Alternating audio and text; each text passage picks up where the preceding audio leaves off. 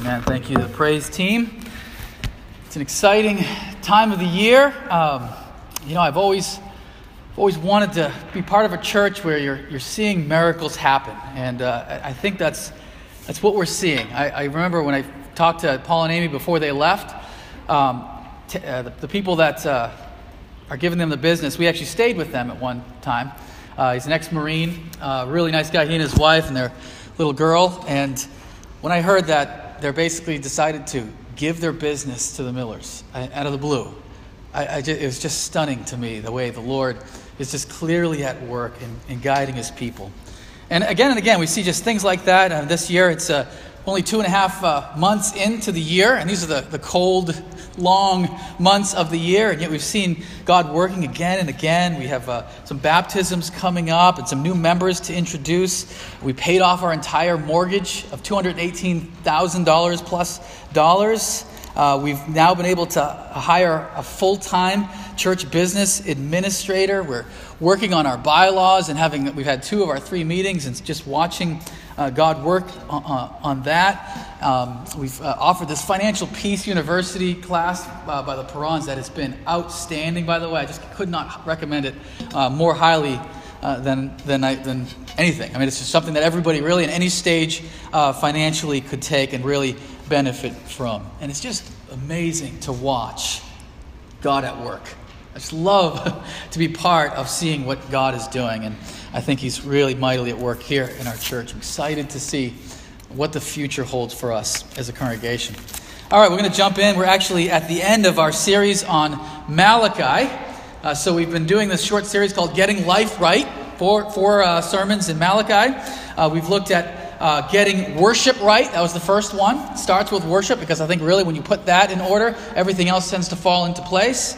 Getting ministry right, the way we serve one another as priests, first before God, and then that overflows in the way we treat one another. Last week, getting holiness right, living lives that are set apart for God.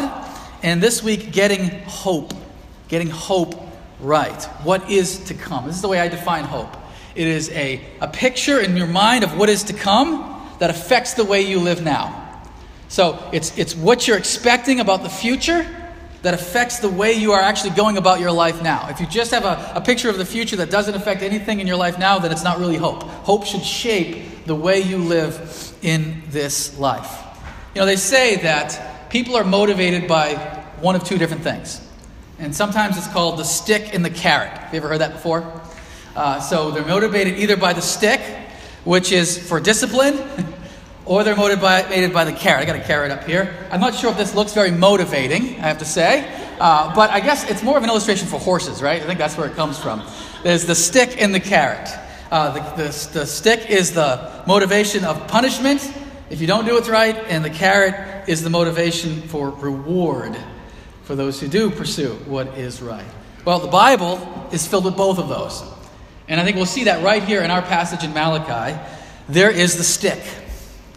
There are some, as we'll read it, there are some harsh warnings for those who continue to, in unrepentance and turning away from the Lord. And it's not because God is harsh, it's because He wants us to know what we're dealing with. He wants us to have a right, clear picture of what's at stake when it comes to eternity. It's kind of like those commercials. You ever see those commercials for you know medicine, and they just go in through this list of all the possible side effects, right? May cause suicidal thoughts, may cause death. I mean, just horrible side effects. And the reason for that is because they have to let people know what's at stake in taking those medicine, that medicine. Here, God wants us to know what's at stake for disobedience and ultimately disbelief or unbelief and unrepentance. But, friends, the promises are stunning. The carrot is glorious. The promise is that we get eternal life with Jesus forever and ever, with no sin and no suffering and no sickness and no effect of Satan forever and ever. He lays out before us the stick and the carrot, the warnings, but also the promises. Trust in the Lord and enjoy the blessings of eternity. Look with me at Malachi chapter 3, verse 16, going to the end of chapter 4. And we'll have it on the screen there as well. he writes Then those who feared the Lord spoke with one another. The Lord paid attention and heard them, and a book of remembrance was written before him of those who feared the Lord and esteemed his name. They shall be mine, says the Lord of hosts, in the day when I make up my treasured possession. And I will spare them as a man spares his son who serves him.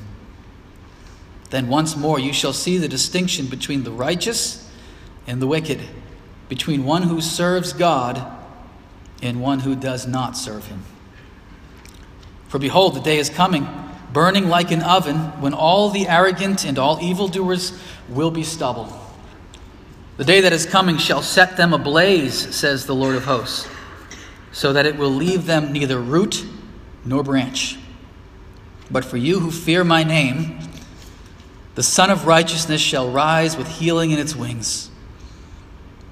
You shall go out leaping like calves from the stall.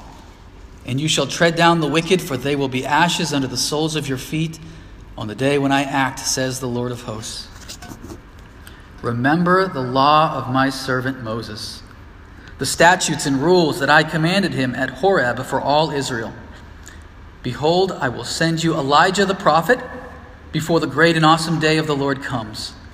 And he will turn the hearts of fathers to their children, and the hearts of children to their fathers, lest I come and strike the land with a decree of utter destruction. Calling here to trust in the Lord and enjoy the blessings of eternity. So, as a breakdown in your bulletin, as always, uh, first we're going to look at 316 to 18. Consider your faith side by side with others. Consider your faith side by side with others. 4 1 to 3, hope in the blessings of eternal life with God. And then uh, chapter 4, verses 4 to 6, remember the gospel of Jesus as our hope. Remember the gospel of Jesus as our hope. So, first, consider your faith side by side. Look at verse 16. A miracle happens. So, Malachi is right, the prophet is writing this in, in hindsight. This is what he, he already had prophesied, uh, and he's sort of writing it down for future generations. But something happens at the end of 315 to what where our passage begins in 316. It says, Those who fear the Lord spoke with one another. So what happens is they're beginning now to, to actually consider what Malachi had just prophesied. All that stuff he said about worship and how bad they were doing when it comes to worship, all the stuff he said about holiness and how they were failing, how they were failing in ministry, they consider it and they begin to have a discussion with one another. They listened to him. They didn't just hear him, right? You ever have your spouse say that to you? You hear me, but you ain't listening, right? That's what's going on. No, they're more than just hearing what Malachi said, they're listening. They're considering it. They're talking it over. They're allowing its conviction in their life and, leading, and it leads them to repentance. And it says the Lord sees this, and when he sees this, what does he do? He writes their name in the book of remembrance, uh, which I think brings to mind, for me at least, in the book of Revelation, what do you have? you have the book of life. And it says, Those whose names are written in the book of life are those who will spend eternity with the Lord. I think that's the same idea here. He's writing down those who fear the Lord, those who have repented, those who really do serve Him and follow Him, those who have faith in His grace. And He says He will remember them, He will keep them. And He describes them here as His treasured possession, verse 17. I love that. God treasures those who belong to him. Uh, they're not just chattel, they're not just something that he doesn't care much for, they are his treasure. It's kind of like when you move. like when you have to move from one location to another, let's say you're moving to Nepal or something, or moving from one location uh, in, in uh, Haverhill or Newton or something like that to another, what do you have to do? You have to kind of decide what, what do I actually treasure? What's important to me and what's not? Some of the stuff you got to say, look, I, you know, I, I, can't take this to the other side of the world. Just going to have to stay here. But there's a few certain things you say, no, no, no, this is coming with me wherever I go. This is my treasured possession. That's how God sees us. He looks at us and says, I see those who fear my name and follow me as my treasured possession. More than that, he says, I see them as a son or a daughter, one who serves me.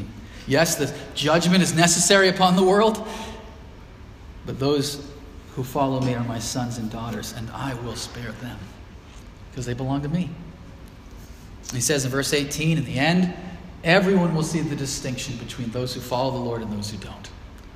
Right now, it's, it's hard to see, right? You can't necessarily know for sure. The Bible says, by your fruit you'll know them. So that's true. But at the same time, somebody might on the outside be sort of a, a, a, a, a curmudgeon, but inside truly does love the Lord. And somebody else might be this bubbly personality, but inside is just filled with disbelief and with bitterness or whatever it may be, doesn't actually know and love the Lord. But in the end, he says, everyone will see the distinction. It'll be clear. Those who follow me and those who don't. Consider your faith, friends. But notice, side by side with others. Faith and repentance come when they speak with one another. I think that's important. Uh, faith, it's been said, is personal, but not private. It's always personal, but never private. Yes, it has to be personal, it has to be your own faith. Uh, uh, it, it, can't be, well, my mom or my grandmother went to church every day for her whole life, and so therefore I sort of get an in into the, to heaven. It doesn't work that way. You can't sort of hang on the, on the coattails of a parent or your spouse. Oh, my, my wife is the most godly woman you'll ever meet, and so I'm all set. I'm going to get into the kingdom because, because of her, or vice versa, because of him. Or your church. I go to a Bible believing, solid, gospel centered church, so I'm all set. No, it's personal. Do you yourself believe in Christ? Do you yourself follow the Lord Jesus? But it's not private, it's something we do with other people, with each other. Know, faith is often discovered in a church. That's where you hear the gospel. That's where you come to understand. Or maybe it's in a small group, a, a, community group. That's where you're, you're learning, you're opening up the Bible, talking about it with others. That's where your faith is often discovered, is with other people. Your faith is strengthened with other people. That's how you grow deeper, is, is by constant relationship with other Christians. You know, if somebody's a new Christian, one of the first things I would say is go find a church. That's one of the most important things you can do at this point in time. Find a congregation of people who love the Lord and can disciple you and help you as you grow. And faith is protected in numbers. If you want to persevere, you want to make it to the end, it's necessary to be part of a Christian community. Last night we had a big, huge uh, campfire at a friend's house and it was huge because it was cold out, and we are trying to you know huddle around it to stay warm. But what happens in a, a campfire if a log falls out? It'll, it'll burn for what, a minute, two minutes? Slowly burns out. How do you get it going again? Put it back with the others, right? Our faith is the same way, friends. We get separated from others. Our faith can last a little while, but over time it starts to burn out. How do you get it reignited again? Put it back with the others. Put it back where there is fire. It'll burn all the more. Friends, we, our faith grows in gathered worship. I just want to encourage you. Obviously, you're here, so that's a, in a sense preaching to the choir, but come together to worship with God's people. Uh, they say, you know, a big thing nowadays is, you know, church attendances in different in churches across the country is, is going down. And they say a big reason for that actually is not people leaving the church, it's people not coming to church every week. It's, it's lack of regular attendance. So when you think about it, let's say you have a church of 300 people who used to come every week, and now the average person only comes twice a month or half the time. Your church of 300 just became a church of 150, right? That's what happened, essentially.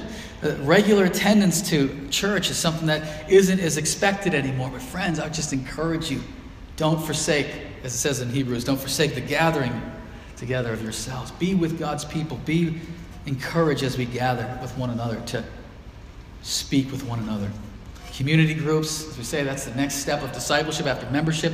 Get involved in a small group. It can be a prayer group, it can be a, a, a ladies' group or men's group, or whatever it is, but get involved in a smaller group where you're encouraging one another. Be with Christian friends. Of course, you want to have non Christian friends. Of course, you want to be salt and light and you want to reach people who don't know Jesus. That doesn't mean you don't also, at the same time, have Christian friends who are helping you grow and stay faithful. And I would just also mention uh, remember the dead. Remember those Christians who have gone before us as you read books that encourage your faith as well. Uh, famous theologian G.K. Chesterton said he called it the democracy of the dead. we learn from the faith of those who have gone before us and have finished the race well. It's kind of a one sided conversation, but still, it's worth that listening conversation to those who have gone before us. Consider your faith. Friends, consider your faith. We've read and talked through Malachi together. Now let's do what these Israelites did consider it. Consider it. Consider your eternity. And if you're a Christian, help others consider their eternity. That's one thing. If you're talking to someone who doesn't know the Lord, it's a great subject to get to, to the gospel quickly.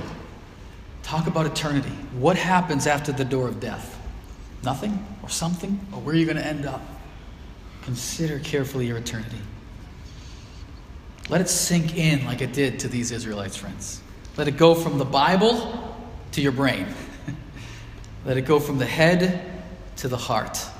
And I've heard it said before that's the, the farthest 18 inches that faith has to, to travel from your brain, from your head to your heart, depending on how tall you are, I guess, right? So if you're, if you're really tall, then it's more than 18 inches, but you get the idea.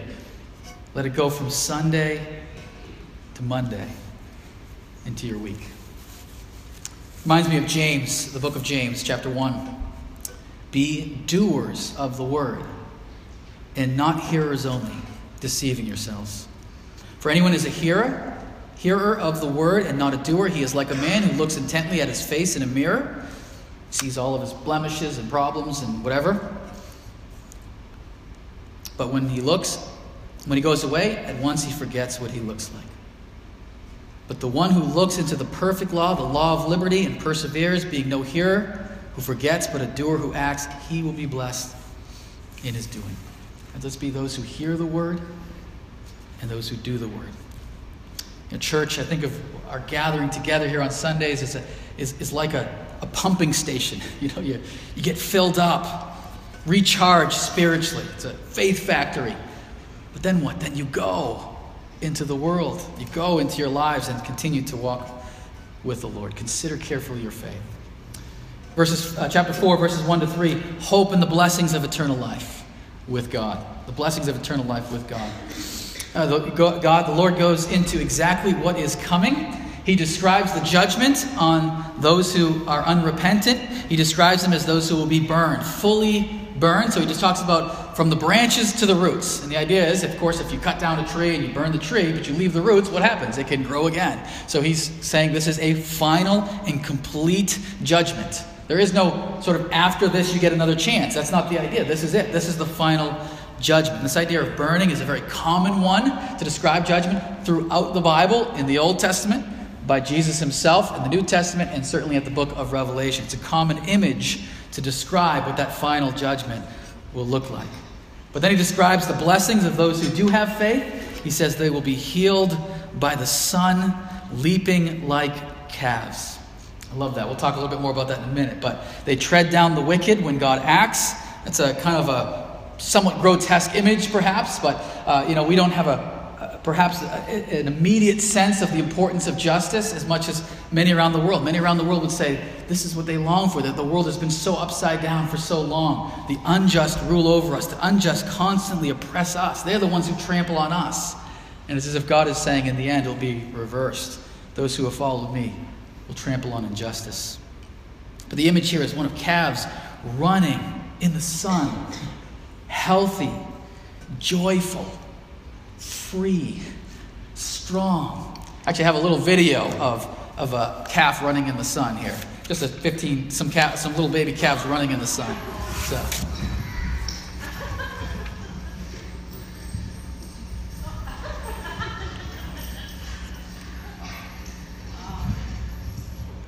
That's the image there. I did it for my friend Kevin. He, will love that one.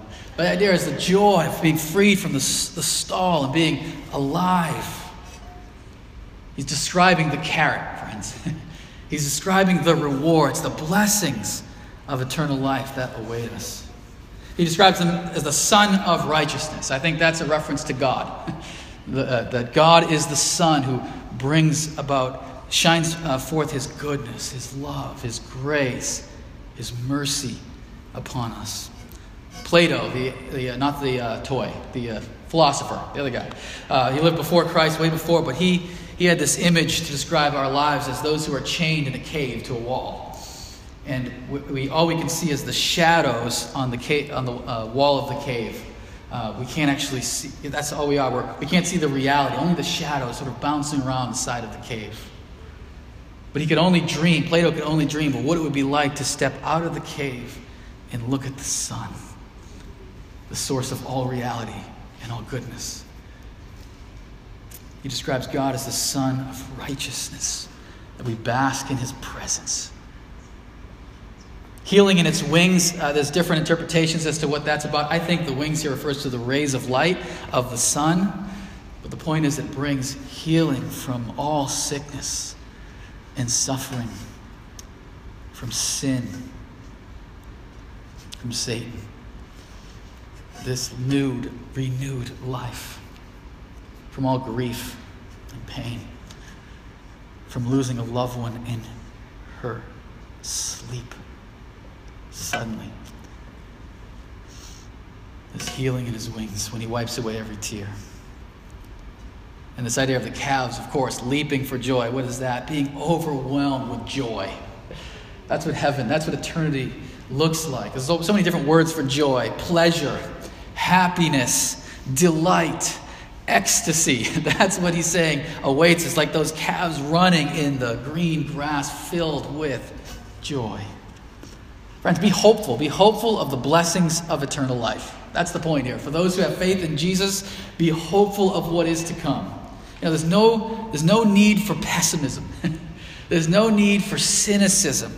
There's no need for despair. You know, the Christian life is one filled with hope. Filled with hope. There's no need to be an Eeyore. Anyone know what an Eeyore is?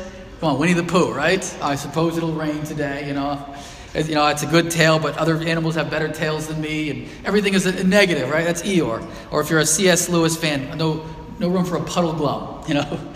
good morning. Well, it starts off good, but maybe it won't be so good later on. Who knows what's going to happen today? Everything is negative. No, friends. There's always a hope for what awaits us as Christians. And as I said, that image of what's to come for us should shape how we live now. It should change the way we go about life. There's a, an athlete, a Christian athlete, who was uh, played. Uh, I think it was in the World Series when he was pretty. Uh, it was injured, and somebody said, "How'd you do it?" And he just said, "Sometimes you have to play through the pain." It's true of this life. Sometimes you have to play through the pain, but you do so with the hope at the end of what's to come. You know, I've been uh, running a lot. Actually, I mean, I'm in the best shape of my life uh, right now, I think, pretty much. Well, maybe I don't know when I was a kid. Maybe I was a teenager. I'm on the last belt. I'm the last notch of my belt, by the way, too. So, but I've been running a lot. And so I decided to do something a little crazy. Uh, I decided to run uh, a half marathon uh, just on my own, not with a, not an actual race, which is 13.2 miles, uh, which is about more than double, almost triple what I've ever really run in the past. Right? Five miles is most, most I've ever done. But it was at nighttime. It was after a budget meeting, and my budget people thought I was crazy, and they're probably right about that. Uh, but I decided to run home, uh, run, I mean, run 13.2 miles. And uh, it was at a little after 9 o'clock at night here in March. I made it over 10 miles straight uh, without stopping. And then I made the huge mistake of stopping. Because stopping is not a good idea, right? Because once I stopped, my legs started cramping up and I'm soaking wet, and it's uh, getting close to midnight now, and it's cold, very cold outside, and I still have miles to go. So as I'm trying to get to the end, I'm freezing cold, wet, and my legs are totally cramping up at that point in time. And all that kept me going was the image of getting home in a nice hot bath with an ice cold drink. That is what got me forward that constant image of what is to come, if I just stick this out a little longer, carry me forward to the end. Friends, let that hope carry you on. Play through the pain sometimes, but look to what is to come. The Sun of Righteousness will shine and we will bask in his presence with healing in his wings and leap like calves freed from the stall. Keep going, friends. I don't know what's going on in your life. I don't know what you're struggling with or what's going on. Maybe things are going really well for you, but keep going, looking towards the end. Keep trusting Jesus. don't stop. Keep loving people. Even when people hurt you, even people say bad things to you and do things that hurt you, just keep loving people. Keep praying. Don't stop praying. Don't lose hope praying. Keep learning the Bible. Keep being positive. Keep being focused on the Lord. Keep worshiping Him. Keep talking to people about Jesus, friends. Keep that hope in front of you and don't stop until you're in the presence of the Son of Righteousness, leaping like a calf in the stall, freed from the stall. Be hopeful, friends, of the blessings of eternal life. And then verses 4 to 6 remember the gospel of Jesus as our hope. Remember the gospel. For Malachi, he turns their attention to the law and the promises. So, first, he points them backwards, even from his perspective. He's before Christ. He points them backwards. He says, Remember the law of Moses. Remember the statutes and the rules. Go back to the Torah and go back, looking back to what God has revealed, and follow the law of the Lord. Follow that. Horeb is another word for Sinai. Uh, follow the law, law that was given to Moses for Israel. But then he also points to the future, to the promises, and says, Look forward to the coming of Elijah the prophet before this great and this awesome day. And what's this Elijah thing all about? If you know your New Testaments, Elijah, Jesus says, fulfilled with the coming of John the Baptist. This is Matthew 11. Truly I say to you, among those born of women, there has arisen no one greater than John the Baptist. Yet the one who is least in the kingdom of heaven is greater than he. From the days of John the Baptist until now, the kingdom of heaven has suffered violence, and the violent take it by force. For all the prophets in the law prophesied until John. And if you are willing to accept it, he is Elijah who is to come. He who has ears to hear, let him hear. So Jesus is saying the fulfillment of this prophecy. John came like Elijah. He actually even dressed like Elijah, wearing camel's, uh, camel's hair and a leather belt and so forth. His prophecy was kind of like Elijah, a prophet of uh, calling Israel to repentance. He fulfills this promise that's to come. But notice that, that he's pointing them backwards to follow the law. He's pointing them forwards to the promise and says, when you do so, this ministry of uh, Elijah will be to turn the hearts of parents to their kids and kids to their parents. I think that that's referring to the not just John, but to the ministry of Jesus as a whole, the ministry of the gospel as a whole. And then he ends with a final warning. But I say, as we look to ourselves here in the Christian life, our hope is even more sure than this. See, we don't just look back to the law of Moses, although we do to that. We turn to the life and death and resurrection of Jesus. We turn back to the gospel. We turn back to the cross and look back at what God has accomplished for us and forgiving our sins. It is finished. Our salvation is done. And we look forward not to the coming of Elijah because he's already come in a sense in John the Baptist. We look forward to the return of Christ when he rights all wrongs. We live, in a sense, in the next chapter, the next chapter of salvation history. He lived before Christ, we live after, we live in a different time. Israel uh, was saved by their trust. And people ask all the time, if Jesus is how we're saved, then how were Israelites saved? Because they came before Jesus. And the answer is they were saved by Jesus. They were saved by what is to come. Uh, they were saved by their trust in God, that He would provide through sacrifice and through the promise of the coming Messiah. And when Christ came, he offered salvation to those not only going forward, but to those who had trusted in God's grace in the past as well. But, friends, look at this. This is the ministry of the gospel, it gives us an eternal perspective. Friends, we trust in the gospel, and it turns our hearts to our kids. I love what he says here. I think this, this idea of, of children turning to their parents, parents turning to their kids, what's that all about? I think it has a certainly has an application to families. Uh, I think that as, as Christians, those who trust in Jesus, who receive the gospel, it does affect the family. Uh, that we do look, the parents look to their kids, and kids look to their parents, and minister and love one another. And hopefully, in our church, that's what happens: is families get strengthened. You know, marriages get strengthened, as we talked about a couple of Sundays ago. Families, parenting gets strengthened. I mean, you want to see that happen in churches. That's one of the effects of the ministry of Jesus. But I do think there's another application that he has in mind here, too, and that is to turn to our fathers means to care about the wisdom of previous generations. As he's saying, looking back to the law of Moses. It's one of the reasons why we preach on and study the Old Testament, by the way. We, we believe that the, the whole of the Bible is inspired of God, so we look to the whole of Scripture. We want to learn from previous generations, listen to the Word. But also, friends, I hope that the, our hearts are turned to our children as well. We think about the next generation. This is so important for churches. You know what dying churches say? I don't care about the next generation, I care about my generation. I want my ministries and my programs and my type of music. I don't care about the next generation, I care about me and my generation. That's a church that is on its way out. Vibrant churches are churches that have big kids' ministries because they know they want to see the next generation carry the gospel forward. Let's be those who, yes, look to our, as children, look to our fathers, but also as fathers, look to our children. Trust in the Lord and enjoy the blessings of eternity. Consider your faith side by side with others. Put your hope in the blessings of eternal life with God. Remember the gospel. And hope matters. Hope changes how we live life now. We study about the future and what's to come.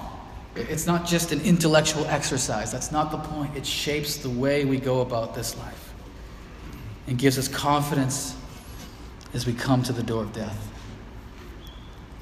I think, I think you may agree with me, the world needs a good dose of hope right now, doesn't it? It needs people who live with hope. Well, here's the good news in Scripture, we get a big carrot, a really big carrot eternal life with the Lord Jesus. Would you pray with me?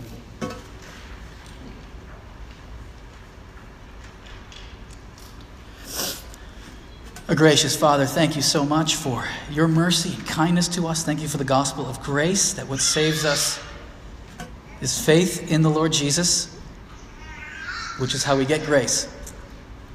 And so, Lord, I do pray for anyone here who maybe doesn't know the Lord Jesus yet.